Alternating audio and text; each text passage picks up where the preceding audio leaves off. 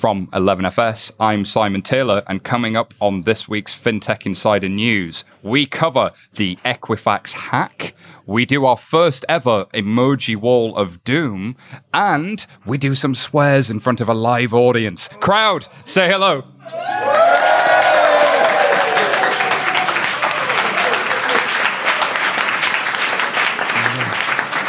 All this and more on today's extra special After Dark episode of FinTech Insider News. Let's get to it.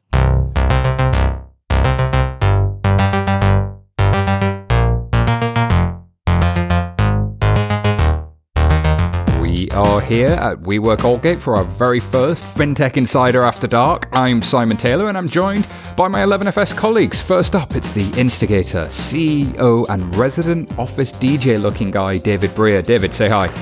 Hello. And then, quite possibly, my favorite fintech geek, it's co founder of 11FS, Jason. Jason, say hi. Hey. But we couldn't do this show alone. Tonight, we've got some very special guests for our audience. First up, we have Business Insider analyst Sarah Kocianski. Good evening. Next, we have the unbelievably talented, the witty, the dreamy Liz Lumley. Liz, how are you? I'm very well. And lastly, but by no means least, it's the superstar hype man, the man with the caps, the man with all the merch. It's Jamie from Bud. Jamie from Bud, how are you, sir? Thank you very much. Thank you for that. a bit more You know how we do. Superstar than I actually am.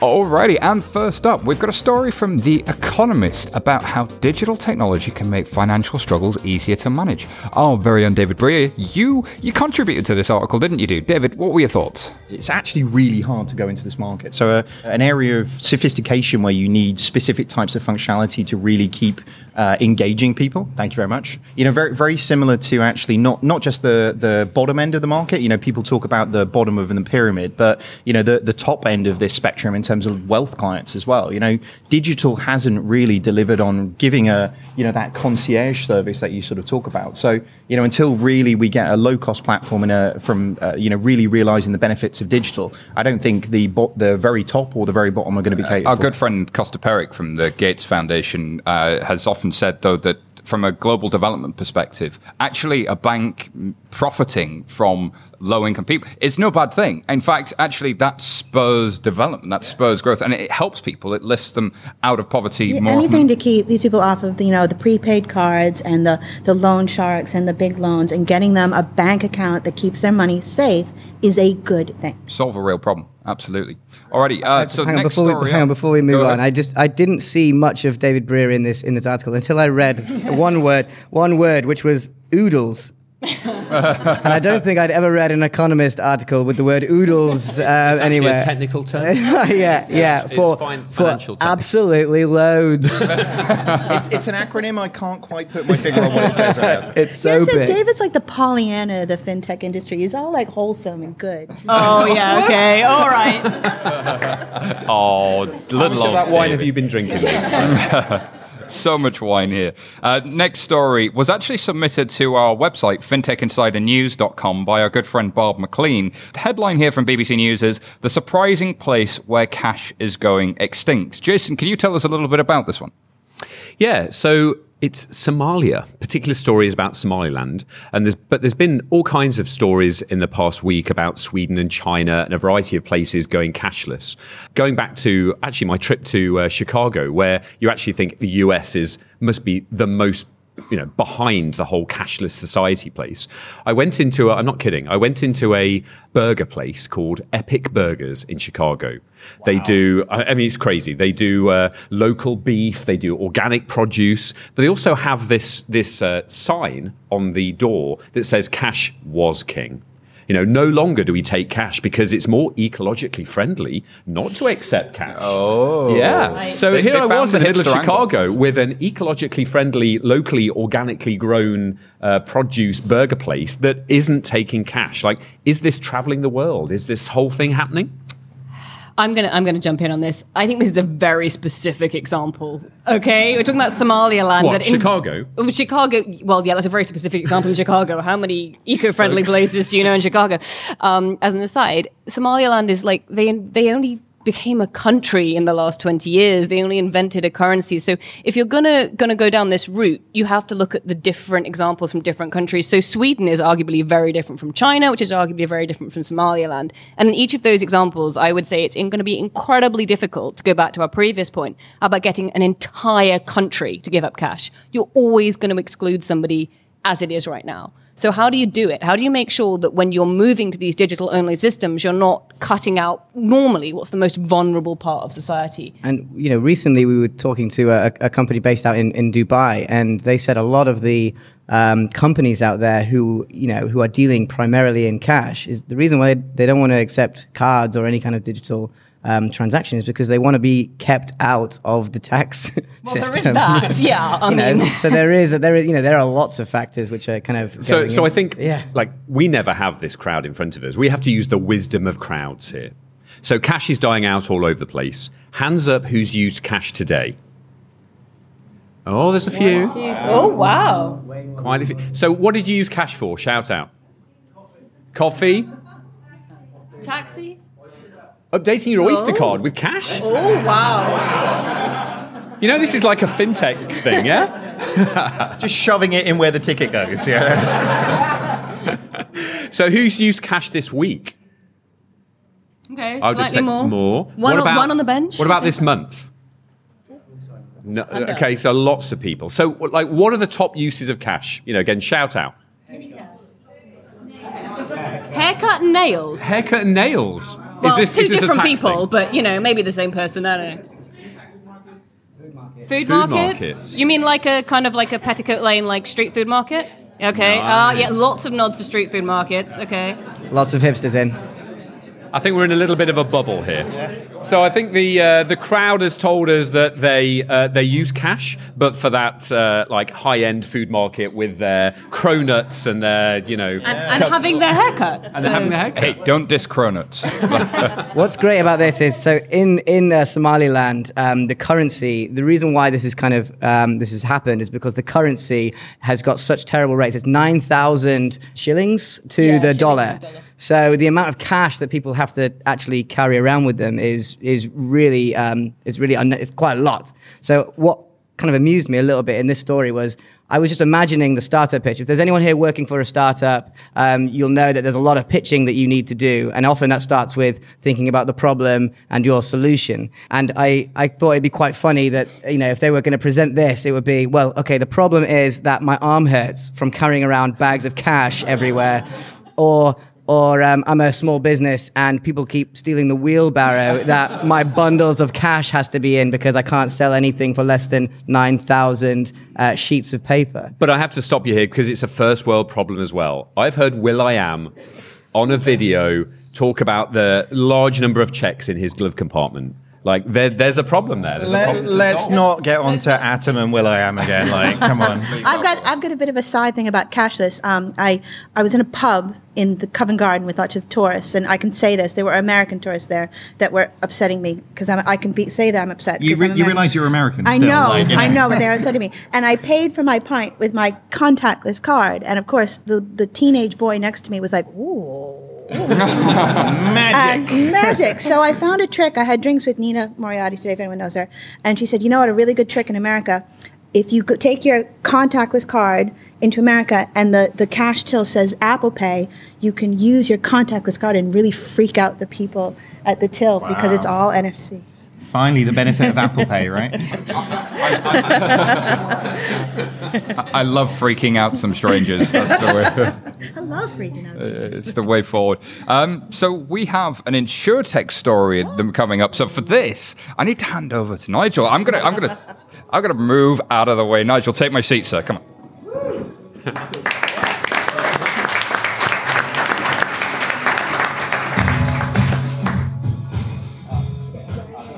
Do you actually have your own jingle, Nigel? Is that? I'm excited by that. It's very cool. Not dress down Nigel for today as well. Like, te- tell the story, Nigel, because it was a funny. Like, Ni- Nigel DM'd me this morning as he was leaving his house, and what did you say, Nigel? I, ha- I had to explain to my kids why I wasn't in a suit. I turn up here every time in a shirt and tie as the odd guy out. Everyone's like this in cool those, so, you know, and I'm there in a suit and tie. And my kids said to me, "Daddy, are you not going to work today?" I said, "I am, but it's oh, don't worry, it's Mufti Day. So it was the easiest way to explain to him. Did, did, did they uh, kind of go into tears? Daddy, have you lost your job? Daddy's not James Bond anymore. Why is it not Mufti Day for us? Indeed, but um, really, really interesting story. This one actually, and uh, so this is uh, do or die. So this is five changes insurance insurers must actually make, and it was quite a, a kind of entertaining little article, Nigel, wasn't it? What, what do you think about it? Oh man, this got my blood boiling. So enter- I shouldn't say this, should I? But there we go. It's too late. It was entertaining in that it was five things that you could pick up about any industry, and it was almost common sense. Every single one of the things on there, from if you can't change the people, you change the people. I've been guilty of. See, look, Liz is- everyone. Liz is falling off a seat already. So things like that, you know, they just got my blood boiling because we get it, we understand it, we're in this space. There was two things in there that were important to me. Paranoia, right? Let's make sure, but let's not be afraid to be paranoid. I was talking to someone this morning about kids again, and the fact that my four-year-old, on average, will ask me 400 questions a day. When did we stop asking 400 questions and be paranoid about our existence? So that for me was really, really important. Um, but generally, it was so generic. It started off about insurers, went on to reinsurers. It was too generic. It didn't focus on the customer enough for me. I, I love the banish complacency and smugness. Oh, I think there should be banished complacency and smugglers in articles. I mean, the, the serious point here surely is like you're only paranoid if they're not out to get you, and people are out to get you. So you know, I could not agree more. So I think you know the, the intent of it was there, um, but there's a we're we're so much further ahead than that today. Shall we run through the Shall we run through the, the tips that are that, are, Oh, that are man, given? I think they're pretty I'll- good. So I'm number one is um, banish complacency and smugness, which in I think articles. in, artic- in So articles. do, do we agree? Show of hands for everyone. Do we should we yeah. banish smugness and complacency? Well, generally or in the workplace. do we think we should banish smugness and complacency? Oh, that no, no, we don't. I, I, I'm all Um, for a number- little bit of smugness, like Number- not complacency, but smugness is fine. You know. Number two is uh, change is a way of life. Be ready. oh, wow. David, I think I've seen that as a sticker on your laptop. Actually. Pretty much. yeah. Number three is emotion trumps logic. Understand your customers. By show of hands, do we believe or disbelieve that? Now, this is important though, right? So emotion about how we purchase, how we engage on something for insurance, which is a emotive product. We're going to spend money on something we never want to use really is a really important piece for me. But again, it started out as insurers, then went to reinsurers. So it's kind of mixed it all up a little bit too much. Yeah, I'm, I'm not convinced by that one. If I'm honest with you, like um, like late night last night, I was getting pretty emotional with Simon earlier on on Slack. So like you know, I'm all for logic. I think logic trumps this. Yeah, one. but uh, see, I'm going to disagree with you on this one because uh, I think financial services for the longest time have have played on that. Here's a logically better financial product, therefore you should buy this. But actually, people do make decisions that are you know extremely emotional. And actually, the worst dark patterns of marketing are based on those you know emotional and um, and non-logical biases. So rather than actually using those to sell crazy products like, I don't know, overdraft charges, we're only going to charge you three pounds a day rather than this interest rate. That should be better, yeah? You know, actually, we should be using those biases to improve customers' lives. I, come back to you and say, what you've just explained trumps the article by a million percent. number one. Number two, the art of storytelling to our customers as to why they want insurance and need insurance, either for the year, for the moment in time, or whatever they're going to do, is the important point. So the, the art of storytelling is key. Therefore, then emotion for me then trumps the logic. I, I'm not sure we can say trumps in a positive way anymore. Can we? Is that is that? It's like a. It's, Going on actually the list. got negative. It's, it's on the list of words we can't use Yeah. anymore. Yeah. You bring in all these like lean startup, you know, teachers that say have data points and have, you know, validate your assumptions and don't do your gut feeling and emotion. So it's all So data, right? data. But data then, but hang on, so data then um, spawns an emotion. Hey Nigel, you've not walked far enough today. Hey Nigel, you've eaten way too much today. That spawns an emotion that makes me want to do something. Is that like a text from your wife? Dad, I you noticed you Dad, reached you for the to wine as you said that. you like Right. went for the wine there. Just drink She'll the never bottle. notice. Number uh, number four is stop thinking short term. So this is the other second. This is the second most important one on this list for me. So the short So termism. don't fail fast. You're an insurance company that focuses on risk and you're risk adverse by nature. Not the not failing fast, but actually organizations that have a long term perspective or view about where all these things are going I, I think have an advantage for those that are focused on numbers, numbers, numbers. And if you're focused on outperforming or doing something different to the competitors, it's a short term view. It's quarter on quarter on quarter. And that will impede your ability to be successful in the long term. So I actually agree with this one. It, it kind of depends on what stage you're at, right? If you're a startup and you start thinking long term and you run out of money, it's going to be a bad thing. You know what I mean? Like, and it kind of, you know, we had um, Gary Vaynerchuk on the podcast, and actually, it's that clouds and dirt mentality. You know, you've got to have the the view in the clouds of the strategy and where you want to go to, but have the the ability to kind of get your hands dirty and move with the tactics. So I think it's how do you carry both of those things and, and really sort of D- move them dare forward? I say, cheesy buzzword here or cheesy cheesy slogan: think big, start small, act quickly. And that for we see, and that for me is a I've also seen that uh, sticker on. Sticker though. I'm, I'm running out of space right now, honestly. It's, okay, and the, and the fifth the fifth one on here, which is actually my personal favorite, which is uh, be paranoid. Question your right to exist. Yeah, no, this is What personally? It's a personal motto. It's on my laptop. This this uh, sounds like either like it's a marijuana thing or it or it's like some sort of offshoot of X Files. I'm not really sure which one is it. No, but I go back to my point that like if you if people are out to get you, which if you're in the insurance industry, I'm sorry, people are like whether they're the people who have stopped buying your product or the people who want to replace you, then you should be paranoid. You should be thinking, how can we up our game? Like that should be always on your mind, right? But I, I break it into multiple categories, which is why the article's confused for me. So, as an insurer, I would be paranoid about my existence. As a reinsurer, I've got a massive market that I can enable through startups with access to regulation and capital that says you don't need a primary channel anymore. You can go direct via these new guys that have got all the access. I completely agree with that. And ladies and gentlemen, here's to paranoia. Um, move, moving on. Yeah, so now for something completely different. Um, we need to remove the screen here for a second and go to something uh, that we're calling the wall of emoji. Wow. Oh yeah, oh yeah. So let, let me walk you through the wall Do I of have to emoji. move and around? David this microphone without making terrible noise. There you go, David. Thank you very much. Okay, so the wall of emoji, as you can see behind us, I will describe for podcast listeners, has four categories to it. The first category is, well, it's somebody about to vomit. You can kind of guess what we think of somebody about to vomit. It's generally bleh. So this is, we're going to take the words that you see, like corporate VC, technology company, Apple Pay, ICOs, Innovation Labs, and we're going to put, you might see where we've got this trope from. I was going to say, like, is this a Top Gear, like, knockoff No, without... no, no, no. I was hinting at it, I wasn't giving it away. Like, And of course, then we have this guy right here. This this emoji is very meh. You can see his eyebrows are kind of to the right. He's not very sure about life. Um, we have a, a thinking face here of like, oh, you know, it could be alright, but we're not really sure. It's kind of lost its course. mm." And then, of course, this this is the goat of everything. This is this is holy hell, raise the roof. We love everything. Bad 90s hip hop references, all of the above. Uh, so, do you want to take us through, David? Where are you going to start? Where are you going Let, to let's start? start with Apple Pay.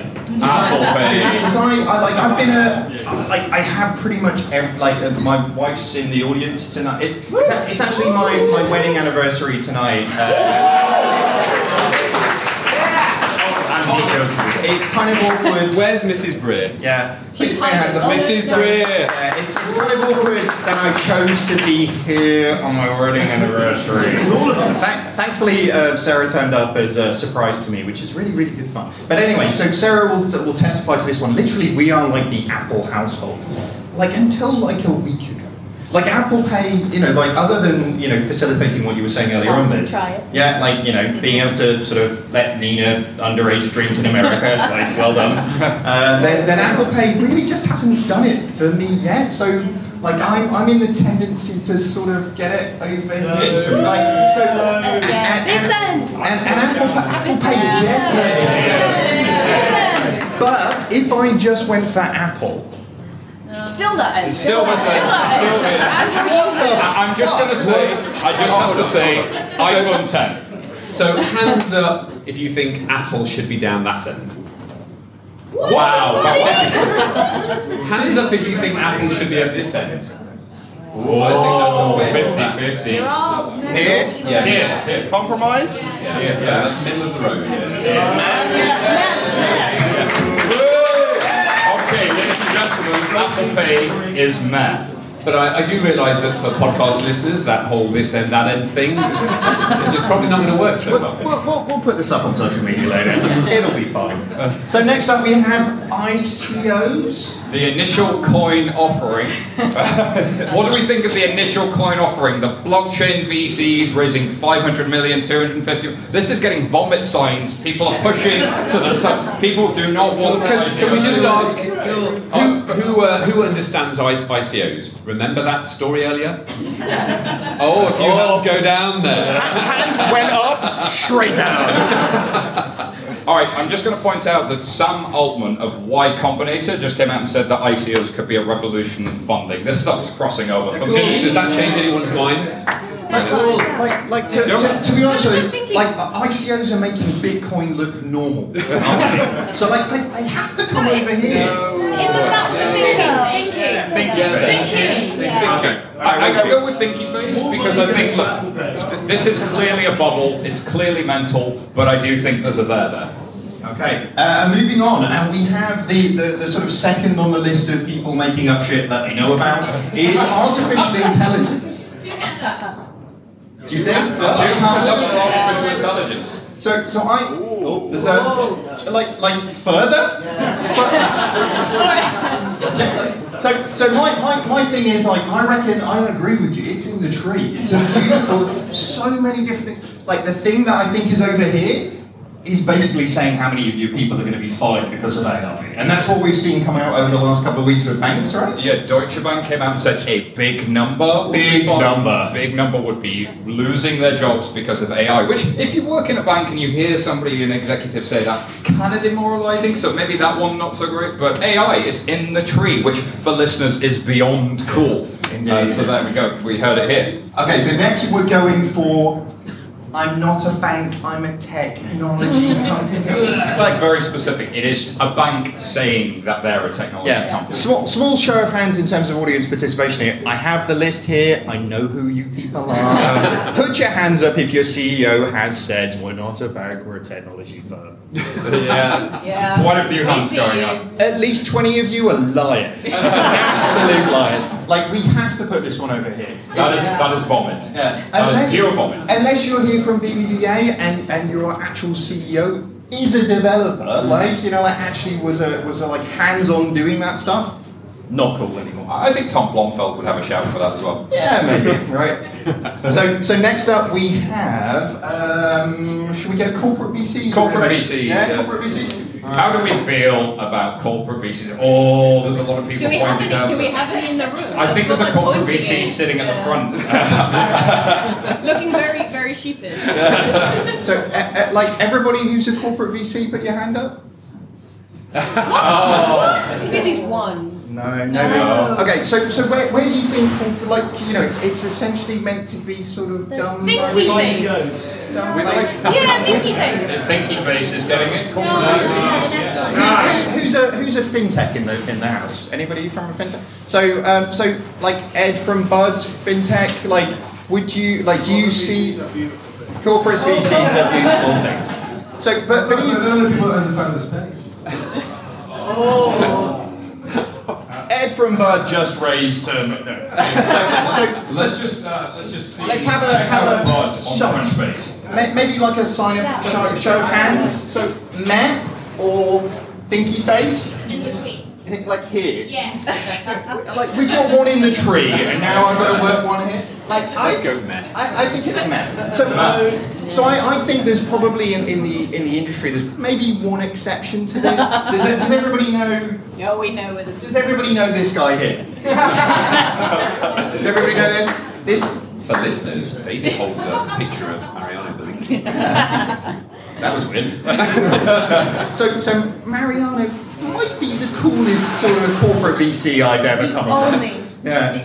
And, and, and Liz, I think you've had some feedback on this point. I have, but I don't know if you, any of you know Elmore Leonard. He wrote this like um, blog for writers where he writes, "Don't do complicated sentences and big words because you're not Margaret Atwood."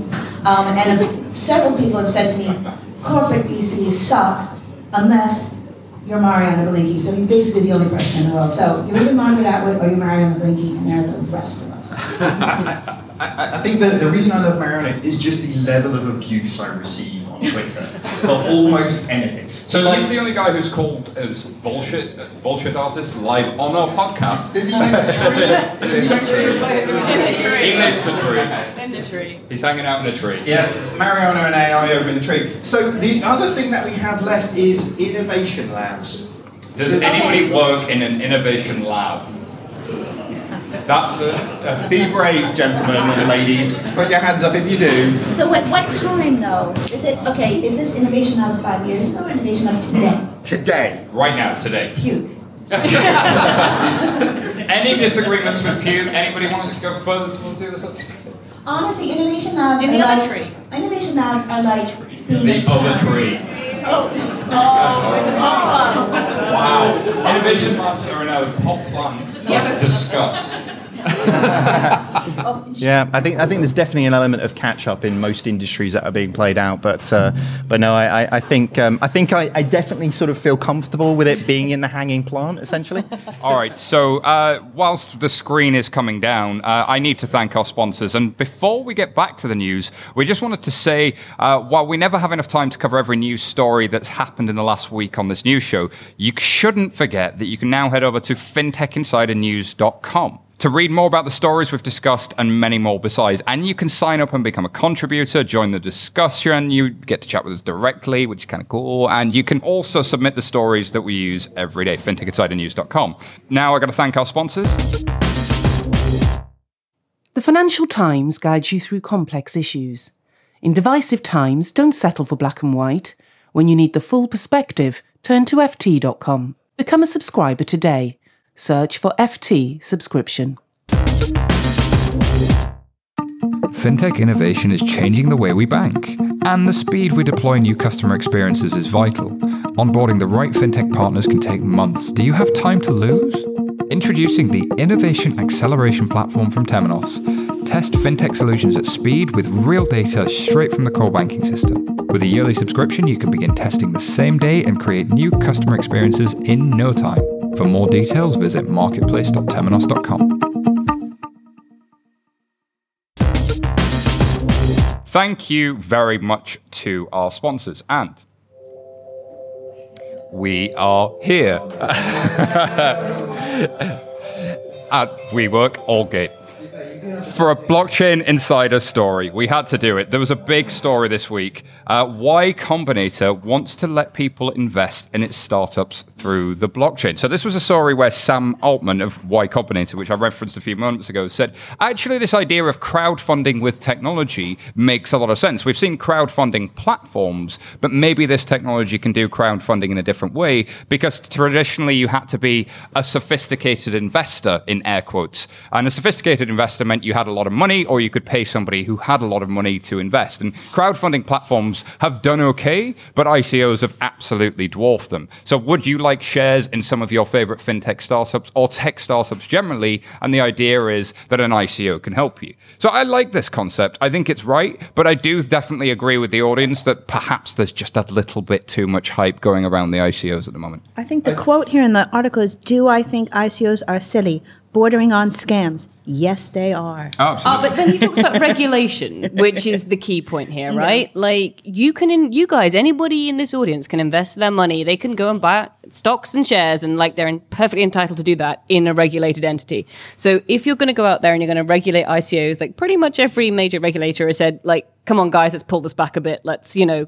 You're either in the box, you're out the box. If you're out the box, you're the regulators illegally, have said then- some interesting stuff, right? Because there's two things. There's investing in an ICO as if you're buying shares, which, yeah, you're going to want to be regulated if you're buying shares. And then there's this new thing, which is like buying a ticket to a theme park that hasn't been built yet. And actually, if you look at what the SEC said, they said, that's interesting, that's new, we don't necessarily know how we're going to regulate it yet, but it's kind of cool, but we want to see best practice. And if you go back to what happened with crowdfunding a couple of years ago, like crowdfunding came up with their own best practice, and then lo and behold, a few years later, the FCA came along and rubber stamped it. I think we're going to see the same again on the app tokens. I just just want to say, like, been there, done that. I mean, if we're talking about crowdfunding for a, a, um, Oh, a the fintech- Monzo story. right. Like, All right. I'm sorry, Monzo just started that that whole trend. A million pounds in 96 seconds, people. Then two and a half million pounds, you know, a few years later. 200 You forgot to in mention an you hour. crashed the site. We crashed the yeah, site. Yeah. Okay, yeah. So the whole ICO thing, but I, I totally agree that on one hand,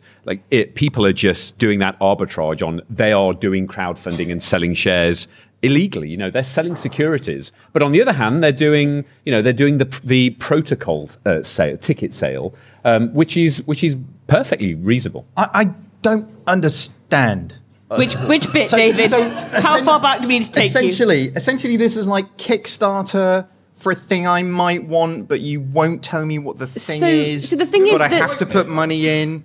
But did but did big celebrities come out? Did did I don't know Paris Hilton or whoever the latest one is this week? I'm sure there's another one. I'm not. Yeah, up no. Jamie Foxx this week. I week. may have been on holiday. You know, you may have heard that. So, so Um, Jamie Foxx. Jamie Foxx. All right, I'm, I'm the- in. Okay, I don't care what it is anymore. Now I'm in. But, this, but the sensible point here, right, is like how many people had heard of crowdfunding and how many people had heard of crowdfunding and Monzo? Not that many. How many people have heard of ICOs? An awful lot more because Jamie Foxx comes out and put it puts it on Twitter, and then everybody kind of jumps into it. So the, the, the regulation needs to move faster on this one. Would be my point. It needs to, to get in there quicker because the whole thing is. But, but sped I think the regulator's point here is look, if you're selling something that looks like shares, then you should probably try and get it regulated like it's shares. If you're selling something that's not like shares, then be sensible, don't do stupid stuff whilst we figure out what we're going to do. Did Jamie Foxx come out and say this is shares or not shares, or did he just say it's a shiny ICO you can make money on? Is, is Jamie Foxx going to die bec- uh, in China? I ain't saying he's to a gold actually, uh, digger. Is this, is this is this Cher the singer share? Oh, now you're Like, just like, getting I'm weird. struggling- Right, I'm, I'm going to move us on Okay. because we, we, th- this is getting crazy. Um, there's a story on Business Insider. Um, there are some stats that have come out on gender balance in UK fintech sector, and apparently it's 71% male. So looking around the room, actually, I think. we're- Pretty balanced. yeah, I'd say yeah. we're it's probably not quite that. I'd say more 60 40. 60 40, yeah. That got a lot of people talking on uh, fintechinsidernews.com. Um, looking at our audience, so it's not too bad. Liz, Sarah, do you have any thoughts on this? I, I, I'm just throwing to you. For, if, any, if anybody's if anybody's heard the previous podcast that Liz and I did together, it was the one where Uber was outed for having a CEO who had some Issues. behavioural problems. He did. He had some Um, problems. so Liz, why don't you go first, and then I'll I'll follow you. Oh boy, oh boy, oh boy, oh boy. you. We, we have features, but you know, First of all, we're just talking about gender diversity. This is like the basic thing you're talking about right now. Um, you know what? I think 71% male is that's generous. Okay, so Tony from Banking Tech wrote an article after um, Money 2020 where he talked about a little bit being in the journalism world. It's kind of 50 50. And then you get into sort of in banking world, it's about 70 30. And then in the fintech startup world, you know, last year globally, VC funding for female led startups was 2.1%. Um, if you're a woman of color, that goes way under. It's like, it's not even on the chart.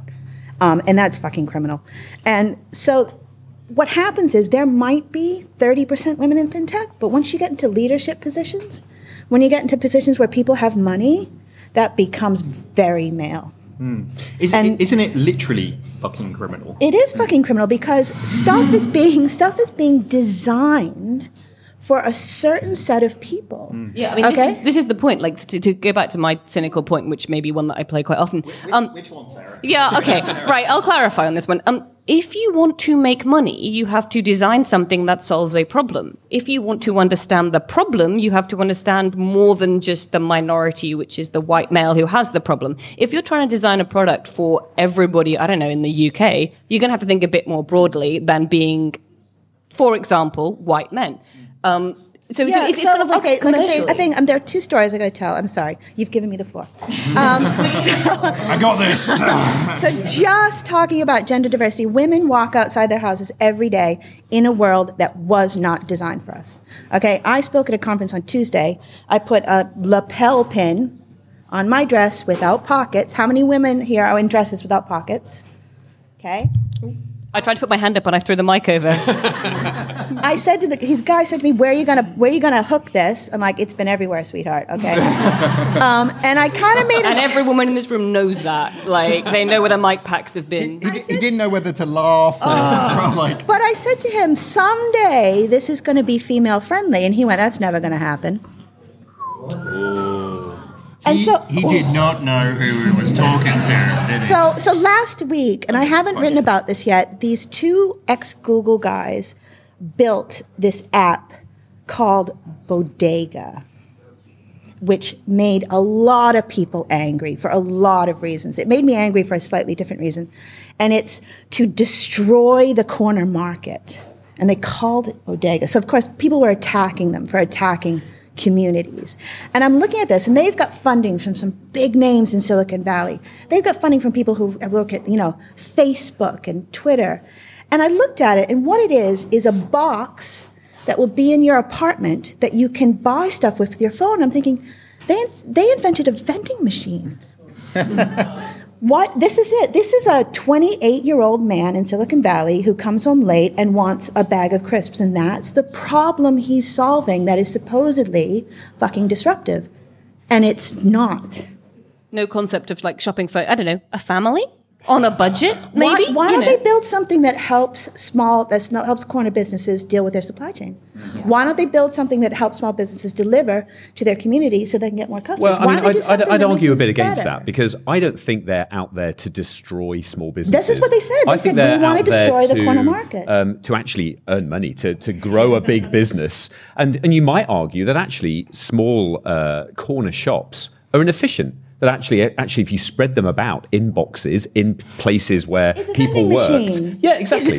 exactly. So why I'm, don't you do something so that I'm not arguing against that. shop? I'm not arguing against that. It's a it's a, a more intelligent, you know, uh, uses data and technology and everything better vending machine. And if it's just a case of it being a marketing play, then I think that's fine. All right, to bring this back to the gender point, ladies and gents, because we can have we can have thoughts about vending machines. We can we can do a podcast on vending machines. I basically want some crisps now. I'm- I'm, just going to be honest.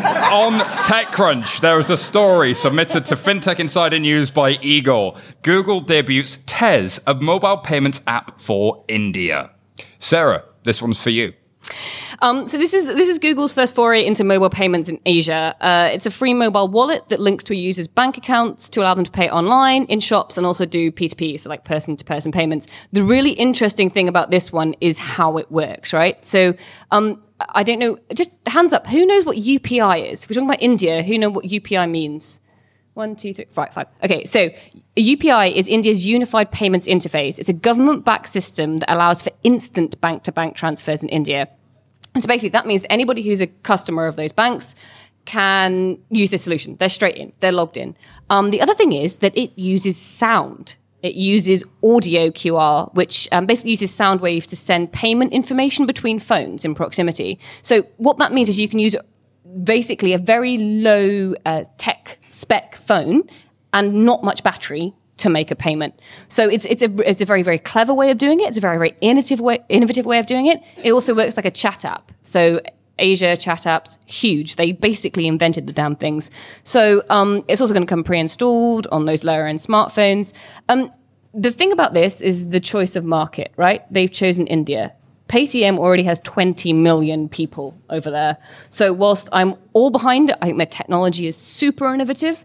They've got one Have hell of an done it too uphill late? struggle. Have they done it too late? Of But course, but um, can I actually sing my jingle to pay? That's what I want. Okay. Like I don't want the, I mean- the I like I want to sing it. I actually, when you, I, when I, when I first looked at this, when I first looked at this story, I didn't, I didn't, I didn't know much about it until I was uh, researching for this evening. But when you actually go through the capabilities of this, it's actually very impressive, and just the the, the tiny gestural commands that turn on things. So the thing that really stood out to me was um, to differentiate whether you are a payer or a receiver is just this really lovely like switch on the on the phone. So if your two phones are close to each other and one of you switches on that you're the payer and then the other one switches on that you're the receiver, that then is then that uses the NFC. That that it then, doesn't use NFC, that's the point. or the, or It's the it's- QR, it's- the sound QR, or whatever it's- it it's audio waves, The so- audio waves. Wow.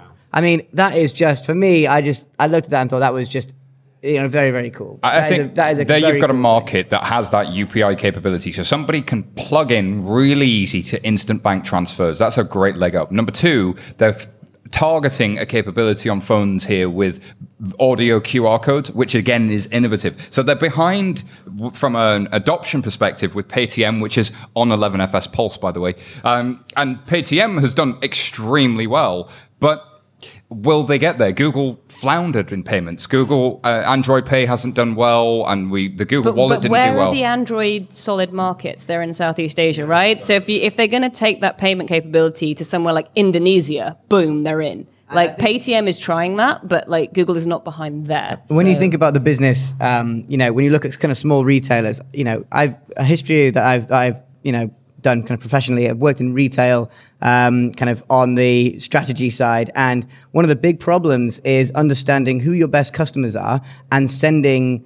Uh, you know, relevant offers to them. You know, you. Ha- I mean, one of the companies that I worked for sent their best customers not just you know exclusive content but all content because the way their system worked was yeah they qualify for people who shop once a year yeah they qualify for people who shop twice a year and yeah they qualify for people who shop three times a year so now they get all of these emails what's really cool about this is they can break down their customer segment very very specifically and power these um, these kind of rewards to them like on a per person basis which is Google are really- bad asset data, aren't they? Yeah. And, and they're gonna cool. they're gonna keep being bad asset data. But speaking of people who aren't bad asset data, uh, you know where we're going. I can see your face. What what a move. Equifax, Equifucked, Equi screwed up. hey, that wasn't me. That was TechCrunch. Like uh, credit where it's due. There's so much to love here. Jason, do you want to just run us through the highlights on this one really quickly? Uh, I'm, this is mind blown. Like we're back to the emoji wall. Where's the mind blown column? Um, so 143 million. That's the number of people whose data was hacked. That's half the population of the US. Uh, that's social security numbers, birth dates, addresses, driver's license numbers. I mean, that's just that's people's identity. Social security number. That's like holy grail. 143 million. So, um, fact number two, like it wasn't a one-time event. They exploited a security flaw which was nine years old, and for those uh, uh, techie in the room, it was Apache Struts. And not only that, but then just before the news broke, and they took a while for it to for it to come out, uh, allegedly, three of the top execs sold shares in the company at the s- at the I Oh, start can of see. August. I wish I could describe people's faces right now. Like there's literally jaws dropping. And this, this, what these weren't the shares where they'd logged ahead of time. They were going to plan to sell them. This was just, uh, oh, I fancied selling four thousand shares today. You know how For it goes. no apparent reason at all. And, it, and if that wasn't incriminating enough, they then created a website that let you check to see if you were affected. And in the fine print, you have to agree that if you let them check, you say that you waive your rights to sue Equifax. this is oh, my yeah. favorite bit As of this any, whole story. as any part of a class This is- action lawsuit. So, so the amount of organizations that are absolutely creaking at the seams when it comes to how they're doing cybersecurity because they've got old systems and because they're not keeping up to date with stuff compared to what you see in the open source community. It's just not acceptable to be this bad anymore. And there are so many more like this to come because the vulnerabilities, ju- they didn't patch their software. That's like not tying your shoelace. It's so stupid. But we are up against it on time. Another drink for uh, for Martin over in the corner there. Um, there's a story on Fortune, which is our and finally story, which was submitted to FinTech Insider News by our very own Sam Moore. Shout out for Sam Moore. What a legend that man is. Uh, South Park mercilessly pranked viewers' Amazon Echoes. You saw this one, David, I think? This is why I don't have one in my house. this exact reason is like it's not coming anywhere near my front door.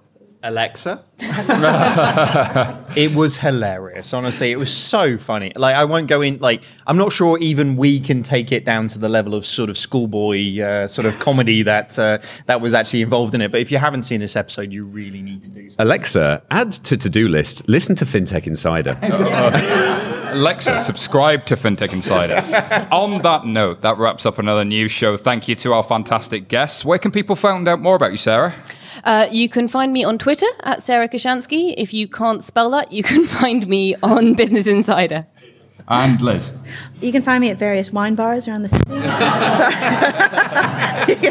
uh, girl-disrupted.com. I got to thank Jamie, our hype man. Uh, Come on, guys. Jamie from Bud, where can people find out more about you from Bud? Uh, you can go to thisisbud.com. You can tweet me at uh, at JC the original, or you could head to thisisbud.com forward slash careers, where we are also where we are also hiring in the uh, in the in anyone who's a developer. Please get in touch. Um, you know, Still not a recruitment event. I think it could be FinTech Insider recruitment. Timeshare, anybody?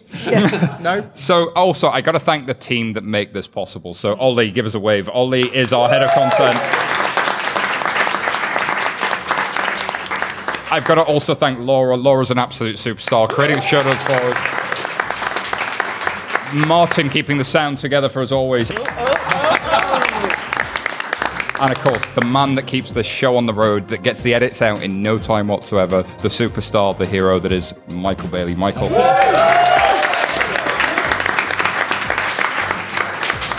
I have to thank Flavourly for making it possible with the beers, and thank you to WeWork for letting us use this space. Um, we'd love it if you give us a five star review on iTunes. Wink, wink, not a recruitment event. Wink, wink. Yeah, I, Uh, I'm, I'm going to be honest with you. There's like 70 of them on iTunes. There's more of you motherfuckers here.